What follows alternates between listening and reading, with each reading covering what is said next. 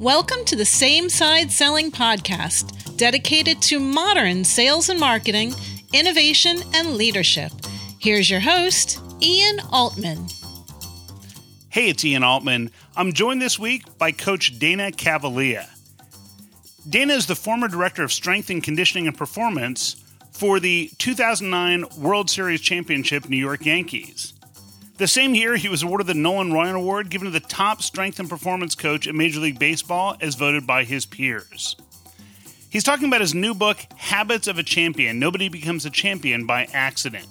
We're going to talk about the biggest misconception when it comes to leading teams, how your energy may be a key component to how other people perceive you, and the steps you can take to get better performance from your team. You're going to learn a ton and really enjoy the conversation with Coach Dana Cavalea. Coach, welcome to the show. Thanks for having me. You know, it's it's a cool thing to have somebody with your background and having trained some of the top athletes in the world and you know that World Series thing. It's not called the local series; it's the World Series for a reason, right?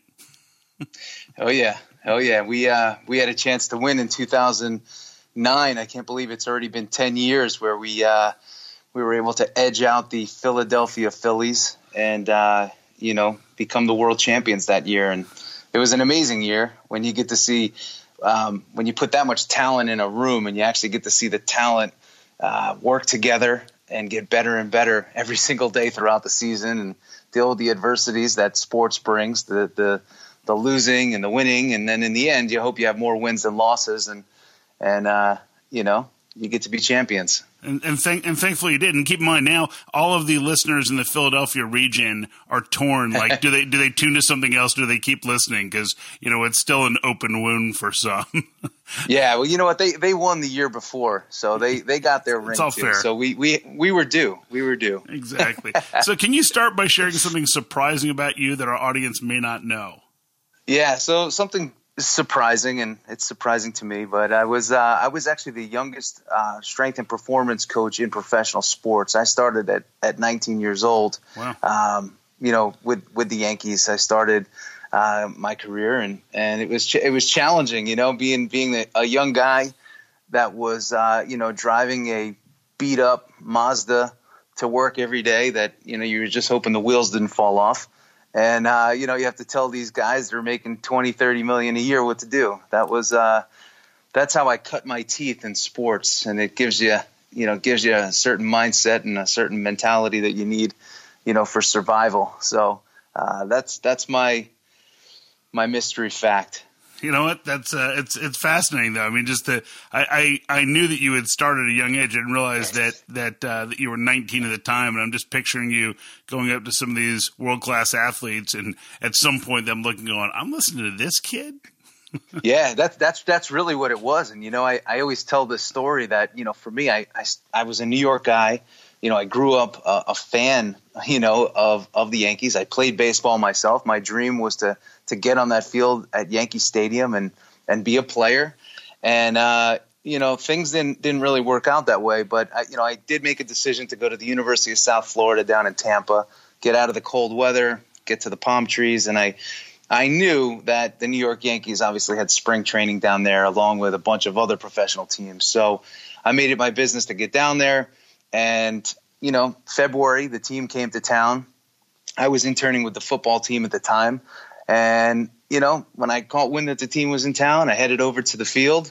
You know, I had my uh, my flip phone camera, and I'm taking pictures through a chain link fence of guys like Jeter and and um, you know Andy Pettitte, Roger Clemens, all these all these big names, and and my story, you know, accelerated pretty quickly in that that same day I ended up going back to my internship at the college, and um, you know, the head strength coach there pulls me in and says, Hey, Dana, I, I have an opportunity for you. I just want to know if you're interested. Uh, you know, the head strength coach with the Yankees um, actually just called and is looking for someone to basically hand out towels, clean the weight room, and, you know, supervise the place while he's on the field. Would you have any interest in that? And I said, You know, as a matter of fact, I just got back from there and uh, I would love the opportunity. So the next day, you know, the, the day before, I parked about a mile and a half away because I couldn't afford to pay for parking And uh, this next day, I had a spot right up front. I walk in. They say, "Are you Dana Cavalea?" I said, "Yeah, that's me." They walked me into the clubhouse, threw a credential around my neck, with a uh, you know with a with a C and an for clubhouse and an F for field access. And literally minutes later, I'm in the middle of that same field I was taking pictures of a day earlier, and and at that point, my life had had completely changed forever. So it was uh, it was a really interesting journey and a, and a, and a crazy 48 hours, and and it was kind of where my vision and everything came together, and and um, you know the opportunity was presented to, to me down down a little bit further down the line to be the, the head guy and, and run the organization. So how how long was it before you went from handing out towels to to being the the head strength and conditioning? conditioning yeah, coach? so so it was it was actually it was actually three years of working for free, and uh, you know I was doing anything I could to, for survival at that point. I was working on the back of a tram at Busch Gardens in Tampa Bay, welcoming people to the ballpark. And what was crazy is when some of our players would take their families to Busch Gardens for the day, they'd see me on the back of the tram and say, "What are you doing here?"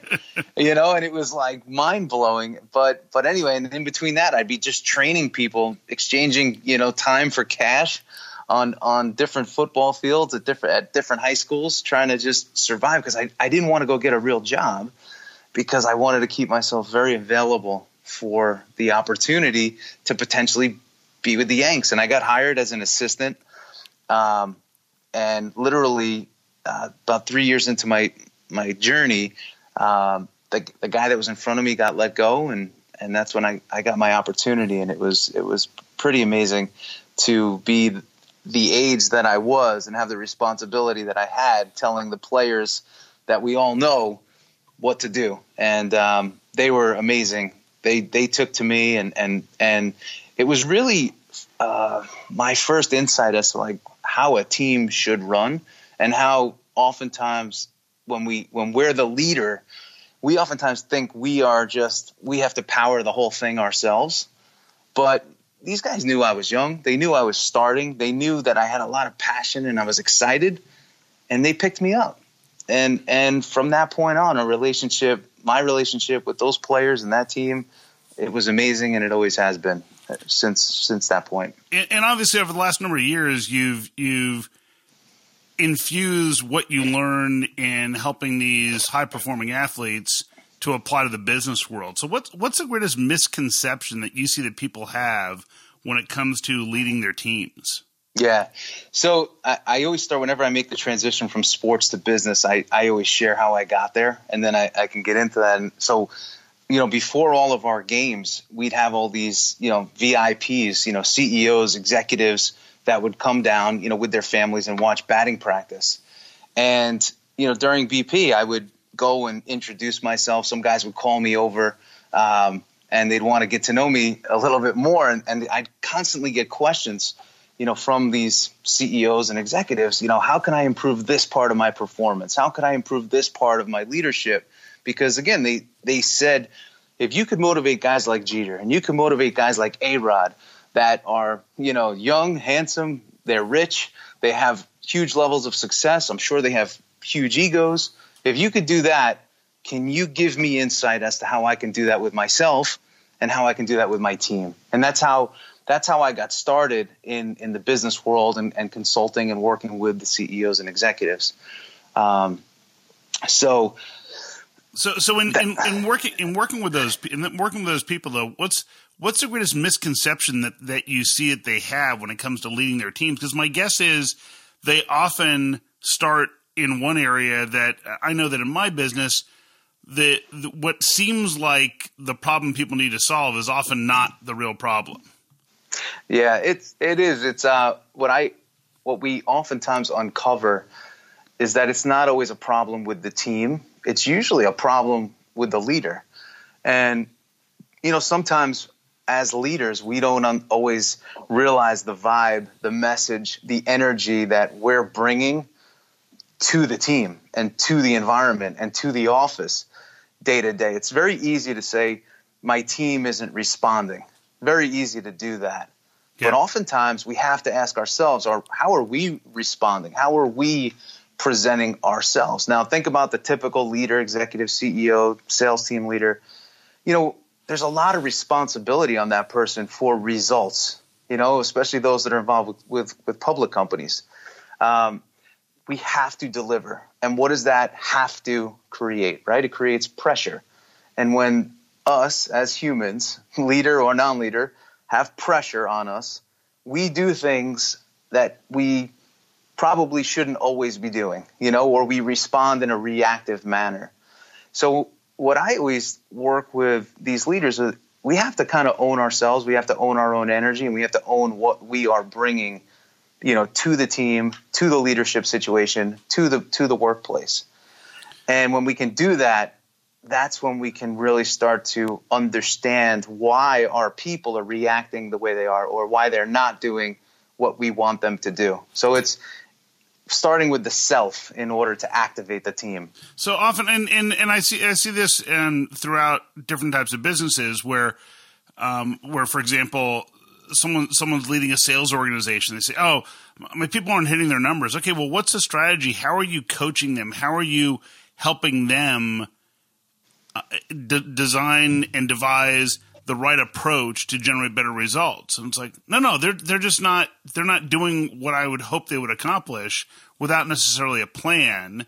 And then of course, I see two two stark contrasts between the leaders who their team is just so motivated by that person they'll do anything for them, and the people who they just see someone's lips moving but they're not really moved by what they're saying. So when you talk about the energy that people have, what do you mean by that? So the way the way I, I always say one of my sayings is with the folks that I coach is e- energy wins. So again, a lot of times I find that because of the responsibility and the pressure that leaders have on them to hit numbers and to succeed, and a lot of that is self-inflicted as well. Um, you know, it it compromises our ability to lead because what is it that most people think? Well, I don't have the time to go develop my talent to develop the talent that's on my team or I don't have the time to put into my personal training regimen and routine because I have to get to work. I have to hit these numbers. So when I talk about energy, you have to have a certain level of energy that you bring to your team every single day. And then your team picks up on that energy and then they go deploy your energy, their own energy into the workplace and into you know the sales uh, you know the, the, transactional nature of sales and, and the the process of selling. So that's that's that's why I always say energy wins and so many people they don't take care of themselves so they're always working from a place of deprivation. And it's a very different theory um, and a very different way of thinking about how you're showing up to your workplace to your team and to the sales process because most people I'll give I'll, I'll break it down even further. You know, our athletes, we get them on the field. We train our athletes mentally and physically. We teach them how to travel so they don't show up to the field burnt out, exhausted, tired, fatigued because you can't be tired, burnt out, fatigued, and exhausted and then go play well. The same is true in business. And you have a lot of folks. I mean, I was just at an airport last night. You know, a lot of people are not fit to lead. They're not fit to sell either mentally or physically because they don't have the tools.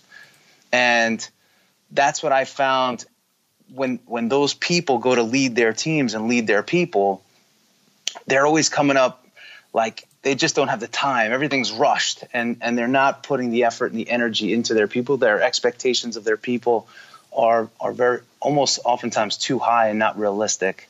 And and so give me give me some examples because what I'd love to hear is, and I think it'll help our audience is an example of somebody who, man, they felt like they were doing things right. They didn't have the right energy. Their team wasn't motivated, and then how they were able to turn that around. Because I, I often think that people learn learn best through examples of what other people had done. So I'll, I'll give you an example. I was talking the other uh, couple nights ago with a with a client that's a, a CMO of a, of a big big company, and he had an HR review, and in that review, it came back that his team feels like they they don't connect with him.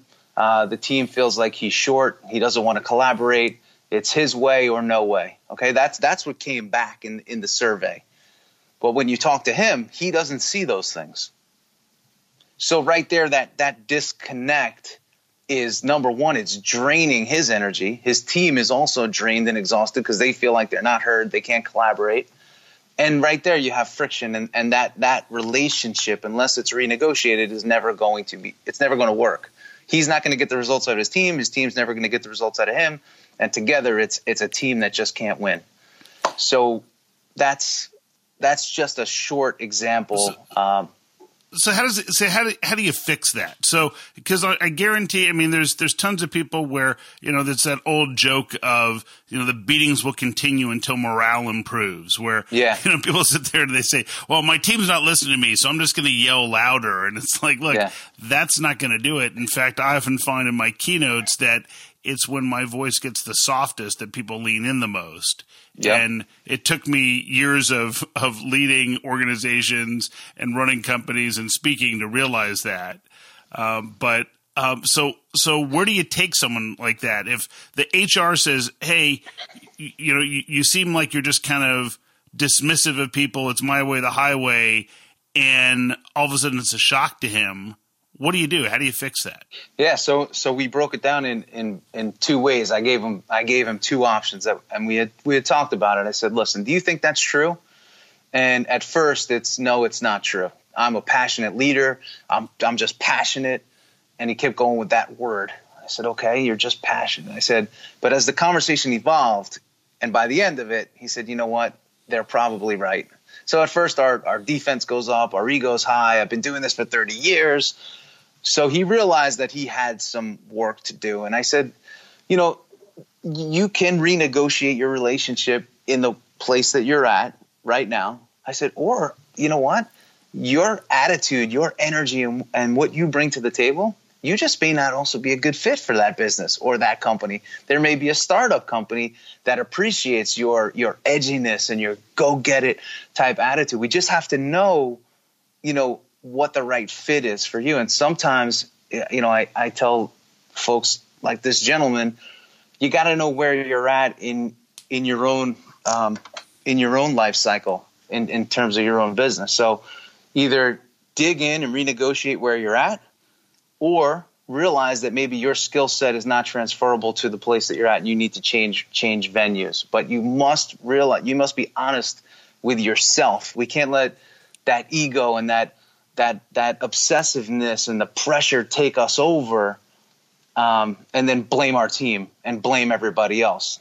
When in fact, if we just look in the mirror and we're honest with ourselves, it's probably probably us and the greatest players in the world.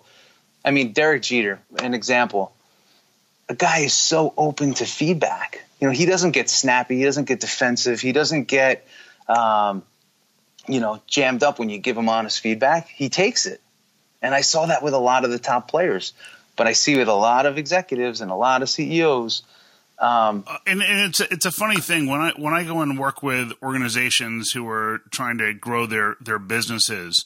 One of the one of the one of the funny things that'll happen is there there are two different types of descriptions of where people are at, and you get some leaders who say, "Well, the problem is my team isn't doing this, and I got to figure out what's wrong with them."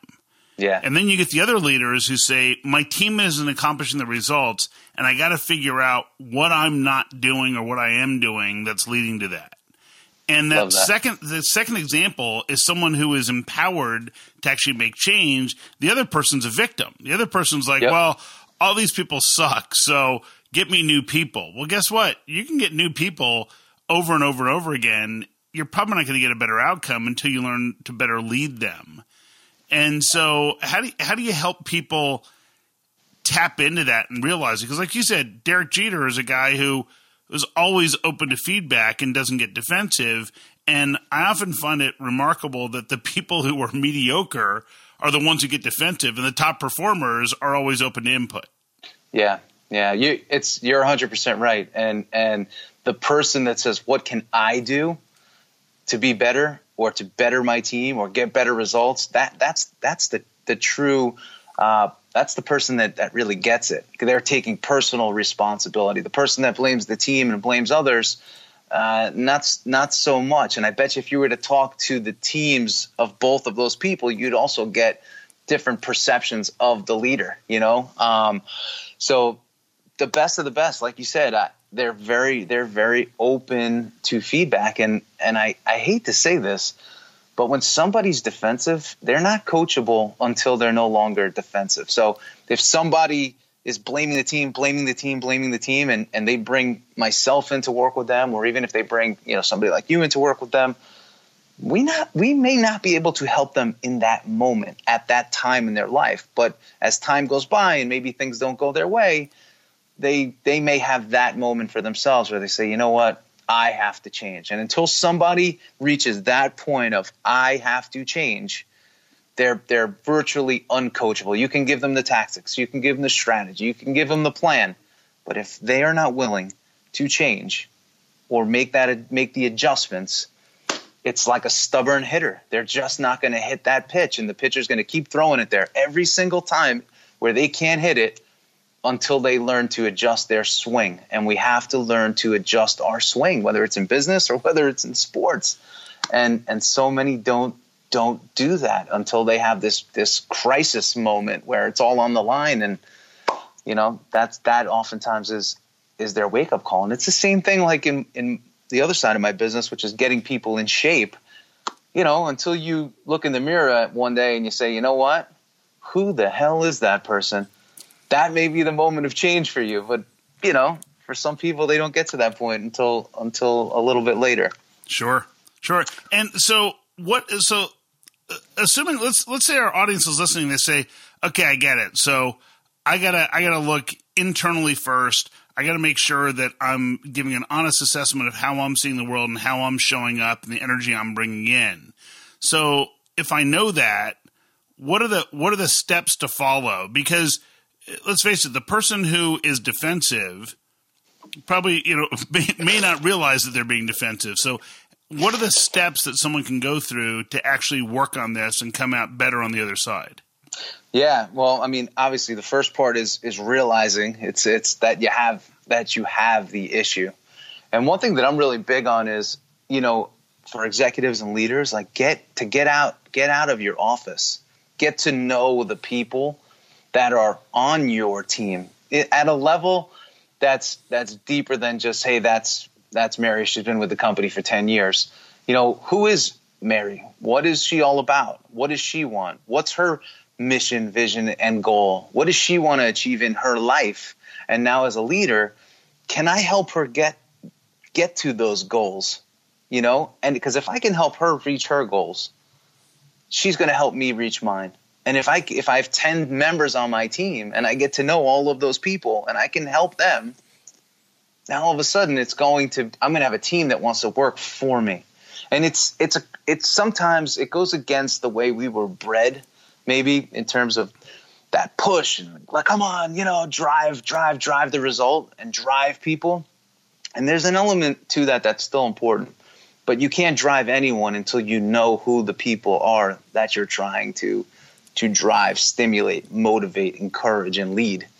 You know, and I, I find that to be the biggest thing. Like, how often do we, you know, actually say, you know what, I do have time. I'm not busy because I always say I don't have time, and I always say I'm busy to spend with the people that make up my team. I'm expecting these people to go to battle for me every day, but and, I need them to go to battle with me. You and, know, and, and, and, and I guess what it comes down to is we can either motivate people for our reasons or for their reasons. And so if right. we're if we're in tune with what's important to them, then you know if we all of a sudden know that gee, what this person really hopes and dreams for is that they can take this 10 day vacation with their family but they just don't have the time to do it it might be that we say okay so how do we get the how do we get this business operating to the point that you can take that 10 day trip a hundred percent. And how do we also? Here, here's the crazy part, and this is what a lot of leaders don't do. How can I let them know what my goals are? Yep. Like they they think that we're just there as leaders to drive them and drive business, but it, it's not that. It's like why not as a leader share your journey and share your goals with these people? It doesn't make you weaker. It doesn't make you you know as if you're perceived as as as as not being a great leader when you do that. But it's important to create, especially where we are at today to create that more of a relationship and be focused a little bit more on collaboration as opposed to dictation. It's very different. You know what? I love it because then then we've got everybody everybody signing on to this same goal that says, okay, I'm committed to what your objectives are. You're committed to what mine are. We're probably going to get a better outcome if we're all working together. And and this way, we're moving beyond just the tactics of make this many phone calls, start this marketing campaign, etc. But everyone's got a broader goal that that hits themselves personally, and not just some organizational objective that they may not care about.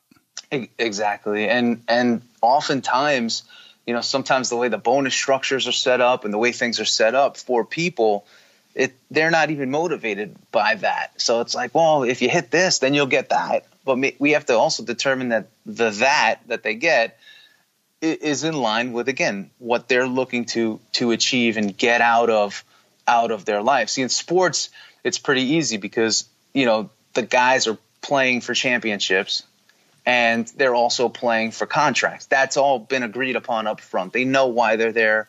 Um, so it's it's sports is is a little bit cleaner, uh, I'd say, than than business.